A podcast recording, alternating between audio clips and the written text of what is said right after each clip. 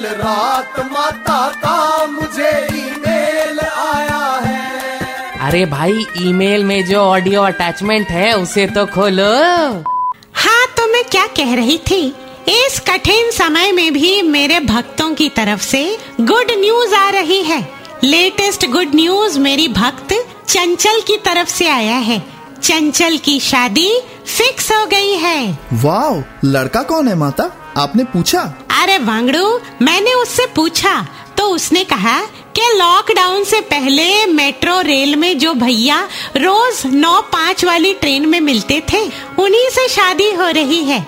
हमारे देश में संस्कार इतने कूट कूट कर भरे हैं कि कई बार तो अरेंज मैरिज में दूल्हा दुल्हन भी भैया और बहन जी जैसे सम्मान सूचक शब्दों का प्रयोग कर लेते हैं। एक दूसरे के लिए, प्यार से। खैर, कल रात मेरे भक्त भैरव सिंह का कॉल आया था। भैरव कह रहा था, माता, कोरोना वायरस के चलते इतने दिन से घर पे रहते रहते अब हम दोनों पति पत्नी का चेहरा एक दूसरे से मैच करने लगा है। जीवन में एक्साइटमेंट की कमी कैसे दूर करूँ?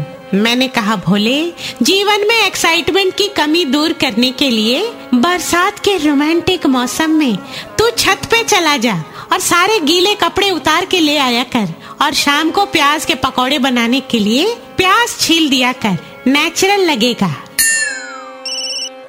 माता आपके भक्त बलेंदु विकास बैरागी जी का कॉल है। कोरोना कोरोना सुन सुन के दुखी हो गए हैं। कैसे पार होगा ये समय? प्लीज़ सजेस्ट बैरागी से कह दे इस कठिन समय को पार करने की प्रेरणा लेने के लिए अपनी शादी की सीडी देखे। समय बलवान है। इस पर फिर से विश्वास होने लगेगा।